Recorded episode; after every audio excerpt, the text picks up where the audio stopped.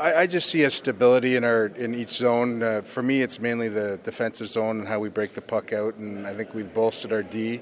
I think you see really clean uh, play in the defensive end, relatively speaking, and I think the rest takes care of itself. We got a certain level of skill. We got. I think we're faster and bigger.